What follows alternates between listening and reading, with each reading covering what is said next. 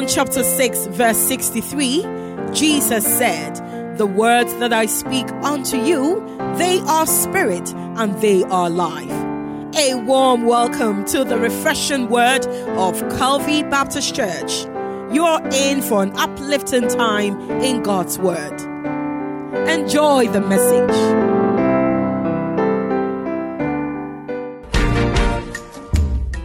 Oh, praise God.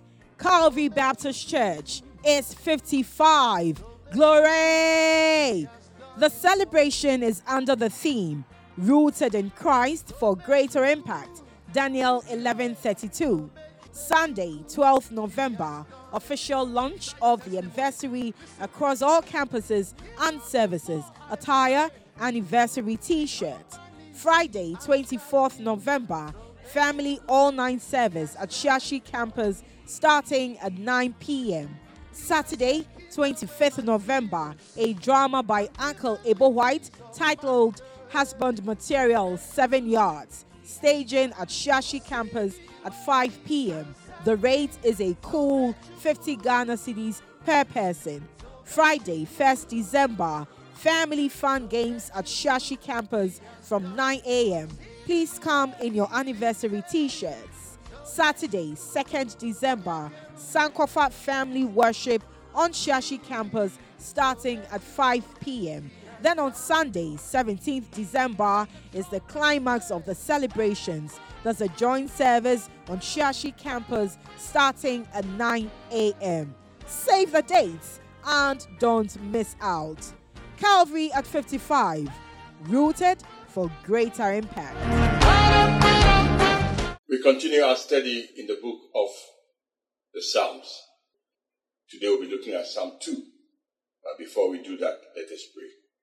Our gracious God and Master, we thank you. We love you because you first loved us. What a God you are.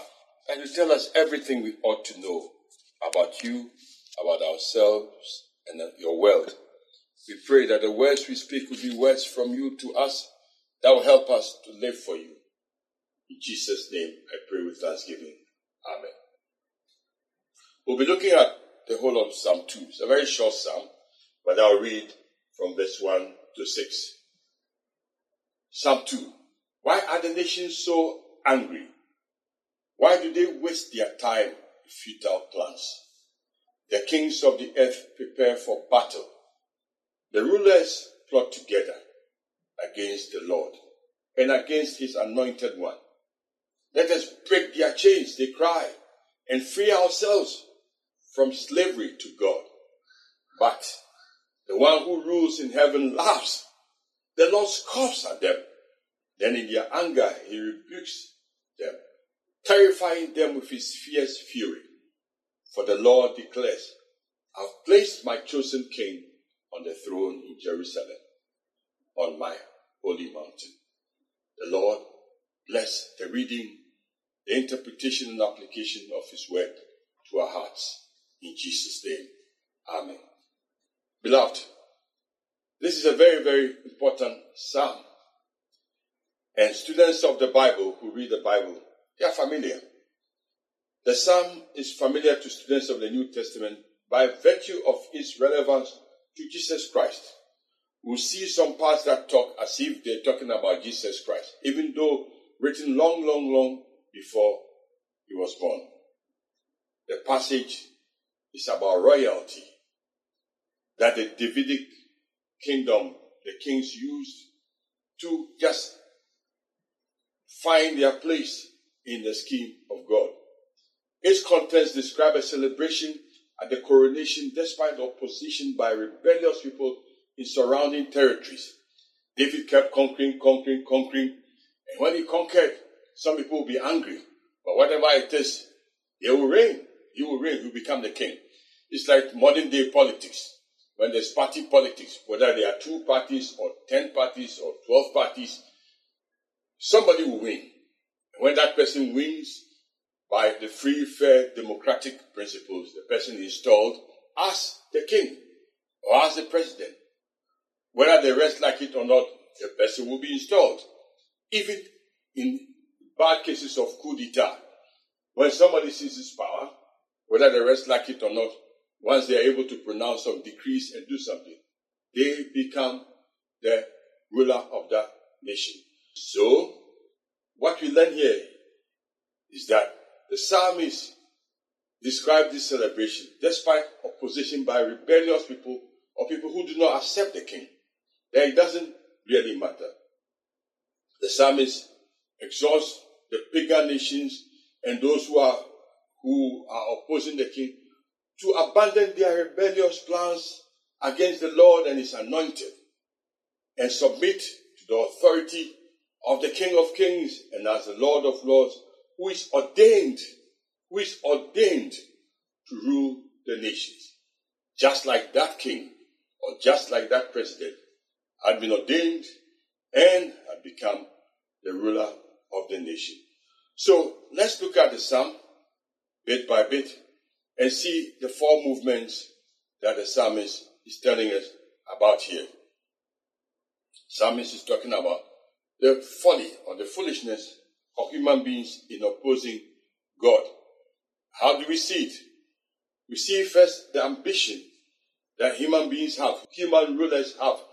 When they come to the throne, they exhibit an, ambition. We see how what it is like. But we see the response of the Almighty God. What does he feel about this attitude? Third, we see plan that God has for the world.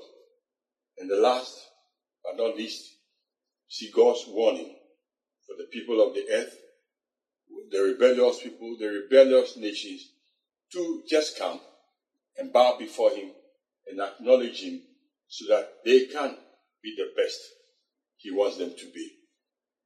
So you see the ambition. You see, God has given us this world. And in the world, He has given us so many resources. People have the sea, it's a big resource. There are rivers, big resource. There are minerals, gold, diamond. They have human beings, all of them. None of them are made by any human being. But when they have all these things, and sometimes they hear the people of God or the preachers encouraging them to worship God and acknowledge that God is the one who owns all these things, that they are stewards, then they become angry. So, their ambition is that they want to be known as the owners of this country. They own this little piece of geography. They are the king of England, the king of Ghana, the king of Cote d'Ivoire, the king of even their villages. So he's asking, what is this? Why are the nations so angry? Why do they waste their time with their foolish plans? And what are the foolish plans? See, history is filled with men who oppose God. Look at the Pharaohs. He thought he was the king. He opposed Moses. Let my people go. He will not listen. You have the Nebuchadnezzars. We have the Belshazzars. We have the Herods. We have the communist countries where people just opposed. They didn't want to have anything, anything about this God. And sometimes they even persecute those who are Christians by things that they say and do. So let us break their chains, they cry, and free ourselves from slavery to God. We don't want to hear about anything that talks about God. So they kill pastors, they kill missionaries, they have policies against witnessing, they have policies against so-called proselytizing, they have policies that alienate people because they don't want to hear anything about God. They themselves, the rulers, finally think that they are God themselves. They are not human beings. In the Bible, read about this Herod. One day, they were hailing him as a man who is not man, but really is God. He fell down. He died and he was eaten up by worms. Today, we still see great kings, great monarchs, great queens. Before you know what, they are gone. They may have statues to remind us of how great they were, but they are gone. And that's the fact. So when they do all these things, what does the Almighty say? Verses 4 to 6. Say, but the one who rules in heaven laughs. The Lord scoffs at them. Then in anger he rebukes them, terrifying them with his fierce fury. For the Lord declares, I have chosen my king on the throne in Jerusalem, my holy mountain. Friends, when nations are doing this, when people are boasting, when somebody has been made a managing director or a politician and they are boasting, one thing they forget is that there's an almighty God who has given them even the gift of life. So when they are boasting like that, he says, But the one who rules in heaven, the Lord scoffs at them. God is amused at human plans.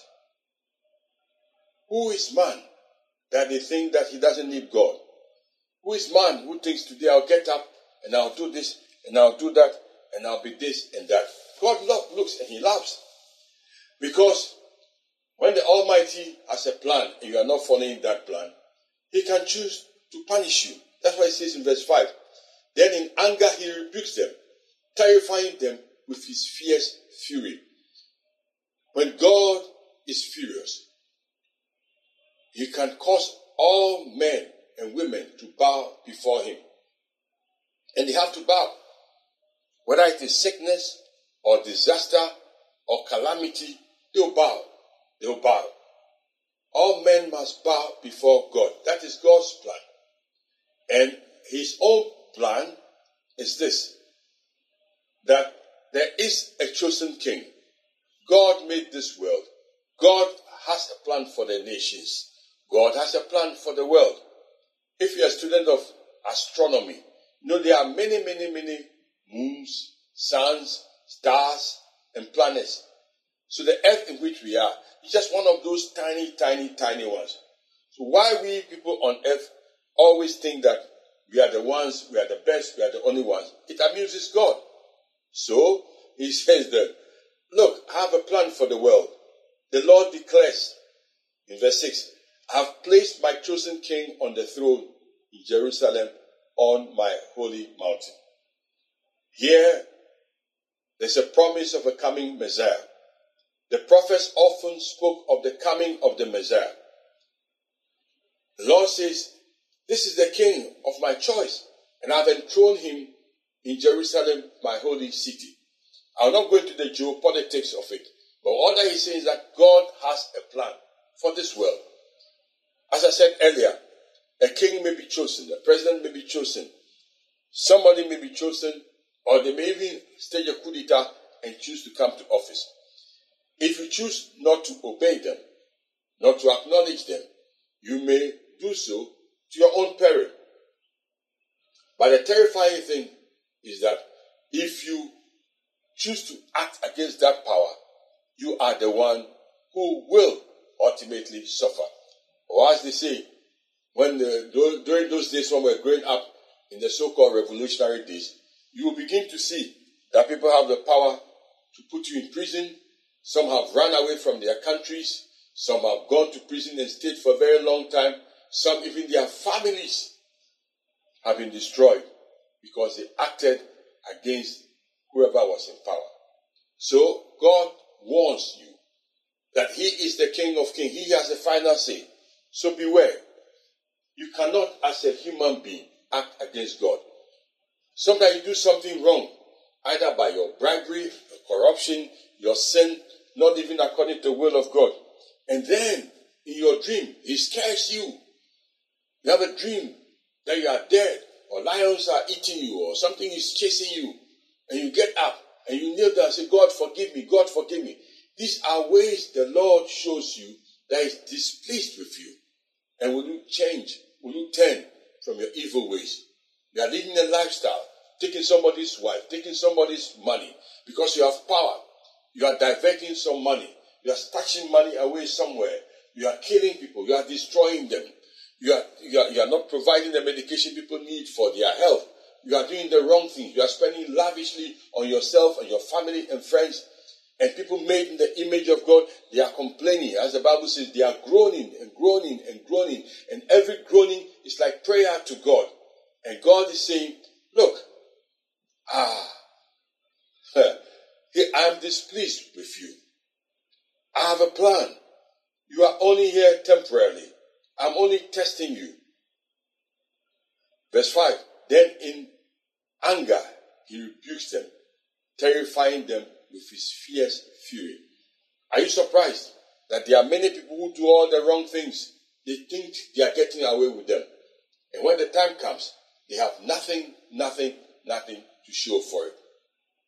So the psalmist is saying, it is futile.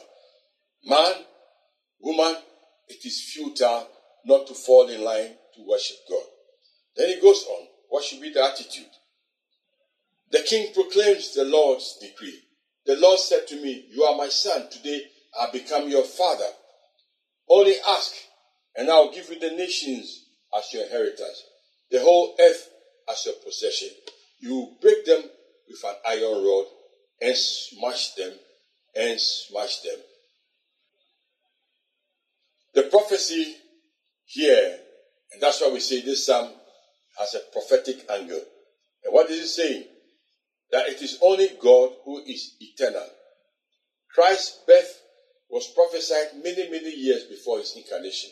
So anybody who comes and is on the throne, anybody who comes as a king, anybody who is in this world, you are in this world by the permission and authority of God. He's the one who sent you here. And he says there's a time when somebody will rule. He told that person, only ask, and I will give you the nations as your inheritance and the whole earth as your possession. Friends, look at it. There are times people think that they own the world because they have a few houses, a few cars, they have money in their bank account, but it is only a tiny fraction of what you have that you cannot even take away. You can only live in a six foot grave. Or if you like, you can make your grave as big as a skyscraper. It is only there and you are dead. But it says, only ask me and I will give you the earth as your possession. The whole earth as your possession. How can you own the whole earth? You cannot. It is only God who owns it. And he has made that promise to somebody. As we find in Revelation chapter 11 verse 15. Then the seventh angel blew his trumpet and there were loud voices shouting in heaven. The world has now become the kingdom of our Lord and of his Christ and he will reign forever and ever and ever. Only Christ is to reign forever and ever and ever. So, you know, that popular song, and I'm not about to sing it, but, but you know, God gives us messages, even through songs, through people who may not think that they are preaching. So, do you know your level? Your level is that you are here today, tomorrow you are gone. So, whatever position you have, beware. That attitude of pride will not help you. Power will not help you. You may think you have power, but look at what he says in verse 9. You will break them with an iron rod and smash them like pots of clay. Have you ever seen a pot of clay? You are cherishing this bowl, this pyrex, this glass, and suddenly it falls from your hand. What does it do? It breaks. As human beings, you are knocked down by a car, knocked down by COVID, and you are destroyed. The best proof of God's word is the fulfillment of these things in the lives of the mighty, of the powerful, that they do not own everything. They do not own time. They do not own life. They do not own their house helps, mates. They do not own nations. They can steal and stack anything they want to stack away But the time comes when they will go. So, what is the warning? What should be the attitude of people? Remember, we are looking at Psalm 2. And the Psalm 2 is talking about man's folly, the foolishness of human beings. As if they are blindfolded because they have position, they have power, they have life now. They are so ambitious, they have no regard for God, will not obey God's laws, they trample on people, they are not kind to each other, not kind to the poor and the needy, they will not serve God with their gifts, their talent, they amass everything for themselves. The Lord is saying, you do all of these things, remember, you are only here. The world is on loan to you. A time will come when you will go. And when I say come, you'll go. So take note. Take note. Be wise. A word to the wise is enough. But look at verses 10 to 12 of Psalm 2. Now then, you kings, act wisely. Be warned, you rulers of the earth. Serve the Lord with reverent fear and rejoice with trembling. Submit to God's royal Son, or he will become angry and you will be destroyed in the midst of all your activities. For his anger flares up in an instant, but what joy for all who take refuge in him. Hallelujah. The psalmist is telling us the end of the story, what we need to pay attention to. So he gives us a warning, he shows us the way, he tells us what is wrong, but above all, he tells you what is right. The warning is this listen, listen, change your way, change your living style. Are you going the wrong direction? Repent. Repentance means you turn your mind, you change your mind. You are going a certain direction. You are going to the north. And really, what you want to do is to go to the south. So you change and go to the opposite direction. Listen, change whilst you have life. Whatever you are doing, the Lord is telling you it is wrong. People are telling you it is wrong. In your dream, you know it is wrong. In your waking hours, you know it is wrong. Can you change and ask God, God to help you? Now, that is what we call repentance. Change when there is time to repent. Now then, you kings, act wisely. Be warned, you rulers of the earth. God certainly, God certainly loves you so much that He doesn't want you to be destroyed. So He gives you warning, warning, warning.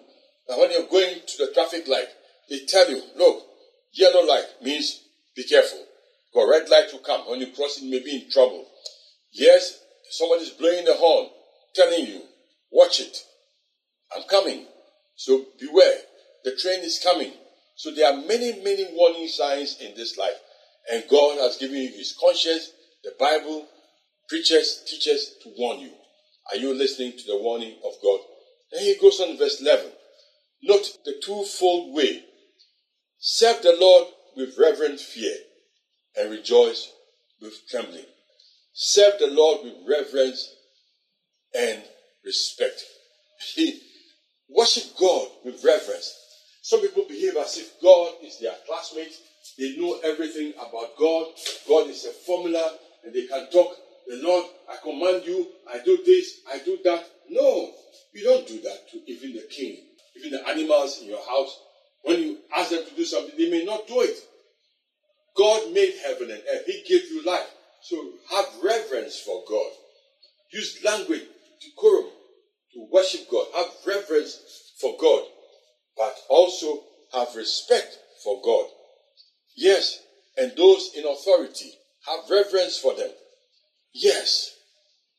But then you also should rejoice in the Lord. See, when we reverence and respect God, rejoicing will follow. When you do the will of God, when you, you, you are pleasing to God, rejoicing will follow.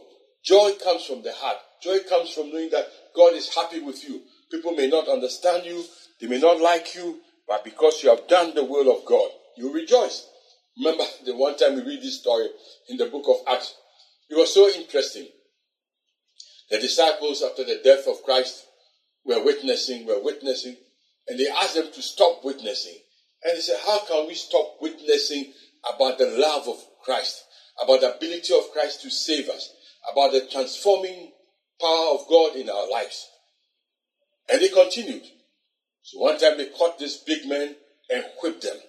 And the Bible says they went around rejoicing that they have been found worthy to be beaten for the Lord. They did the right thing for the Lord. So the standard is, is God happy with me? I have reverence for God. So he said, judge for yourself whether it is better to do what you want us to do as human beings, or it is better for us to do what God wants us to do. So that is it.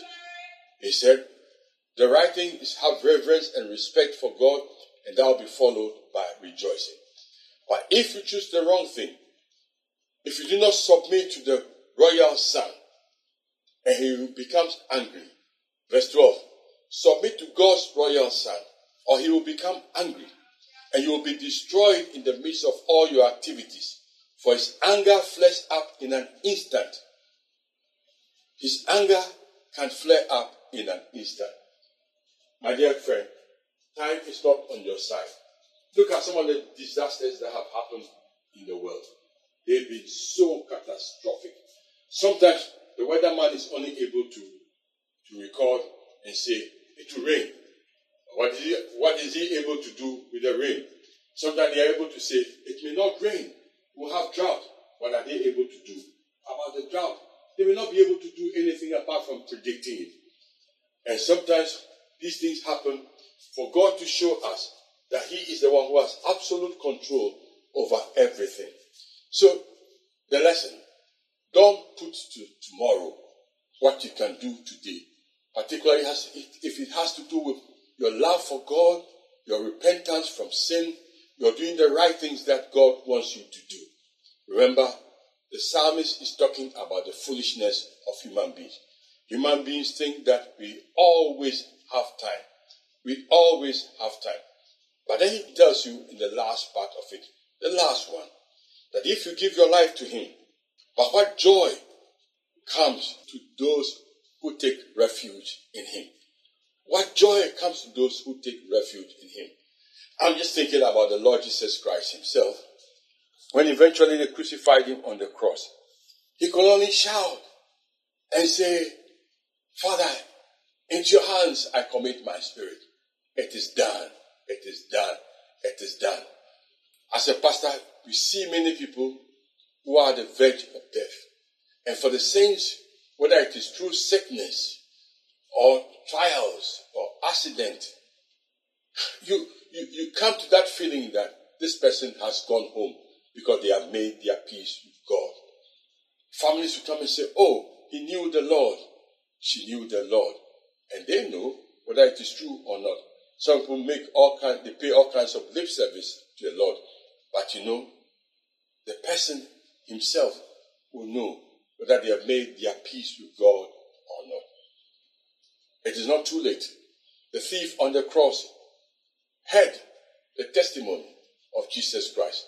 He heard him saying all those things and he said, Lord, remember me when you come to your kingdom. Why? Because he was sorry for his sins. He saw that Jesus was a good man who was being crucified, not for himself, but for the sins of the world. So let me give you two keys to this. If you are living a foolish life, by the definition that we've studied today, you claim you know God, you don't respect Him, you don't even care about Him, I will ask you to repent. Say, Lord, forgive my sins. I'll tend to you all the days of my life and forgive me where I've gone wrong. Yes, that's the first one. Repent and ask to forgive me. But the second one, in order to live as a wise person, knowing that there is a king, there's an appointed time. It is only Christ who will rule forever and ever. Can you rededicate yourself to him? Say, Lord, I will obey you. Lord, I will live for you. Lord, help me to do your will. Fill me with your spirit. Let me continue to be your anointed servant through thick and thin. Let me love you and serve you all the days of my life. And I promise you, this story, your story, will be a different story because the Lord will be happy with you and He will reward you when He comes. And many will see the light because they will see the light in you and the difference you make and they will follow you. Let that be your story. It is not all who are foolish, but there are still wise people who live today. And the wise are the ones who choose according to the standards of God. That's what I wish for you.